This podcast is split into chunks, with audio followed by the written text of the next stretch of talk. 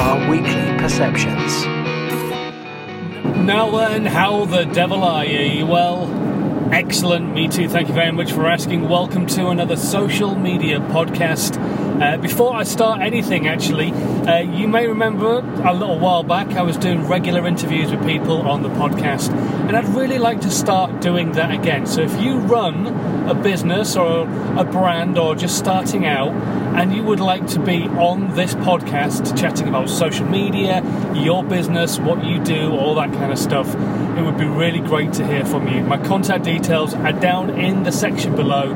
Go and click on my email address, drop me an email. It'd be great to have you on the podcast, and uh, we can have a bit of a chat and a conflab, and you can have a bit of a plug of your business as well. Anyway, right, moving on. As always, how are you doing? I'm Simon Scholes, the founder and creative director of Perception Studios. We're an award-winning visual marketing agency based in the UK, and we help brands and businesses create social content that really helps them stand out, as well as other video content. But social content is like our specialism. As always, though, I want to talk to you about social media and the power of it and stuff you can do for free. And one of the big questions I get asked a lot and that I see a lot popping up is portrait or landscape. So, this obviously is in reference to video. Uh, should you be doing your videos in portrait or landscape when you're doing them? Because obviously, many platforms now are making it a good place to go and do portrait content. So the ruling generally used to be landscape because nobody wanted to go onto YouTube and watch a video with black lines down either side of it because it was just annoying, it didn't fill the screen. Same on Facebook and all that kind of stuff, and it, it just doesn't look great. So you would shoot your live videos or your normal videos in landscape to fill the screen. Also, if you shot them in landscape when you're doing a live video, say on Facebook, it meant that when it came back to the point of repurposing that content, it still looked really good when you put it out on other channels. However, things and times are changing ever so slightly. We have platforms like Snapchat and Instagram stories where vertical video, portrait video, is actually really, really good. It's an excellent tool to be used. So the other day I was chatting about Instagram stories and the power of Instagram stories. This is one of the places where vertical video really does come into its own. Now, admittedly, when it comes to creating vertical video, you still want to be creating it specially for those platforms.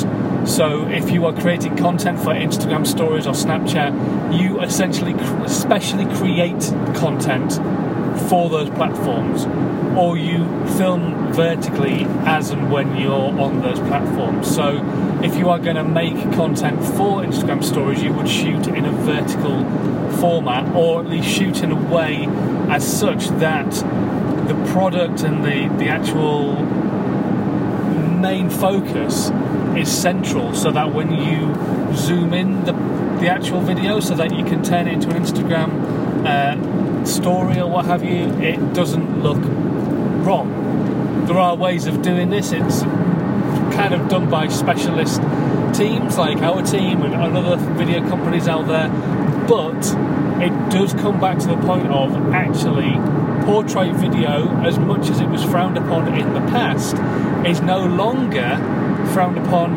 quite as much. Now, don't get me wrong, doing a Facebook Live in portrait mode, wrong. Putting a video on, on YouTube in portrait mode, wrong. But you can create your advertising content that you're likely to make in portrait mode because it can be used in portrait mode on Instagram stories. It can be used in portrait mode on YouTube. If you're watching um, a YouTube video in portrait and you don't turn your phone on its side, you can actually now pay specifically for your content to be shown in portrait mode. So it will look right in that format. So it's definitely something to think about, not necessarily to think about for your day to day content, but if you are looking at creating advertising content and you really want it to look right in the format for the platform that you're putting it out on, then portrait mode definitely has its place. So if you're looking at Instagram stories, at Snapchat, at potential advertising on YouTube, definitely speak to a, uh, professional about portrait content or just go off onto Google and read more about it. But it's no longer, we no longer live in a place where portrait and landscape, one is frowned upon and the other one is the thing to definitely do.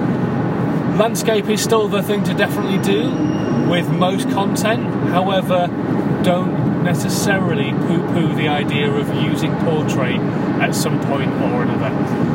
Hopefully, you got some value out of this piece of content. It's, it's a bit of a confusing one, but yeah, I, th- I, think I kind of got it across. Portrait is good for advertising on certain platforms. Anyway, uh, if you're brand new, please do subscribe. That would be really, really cool.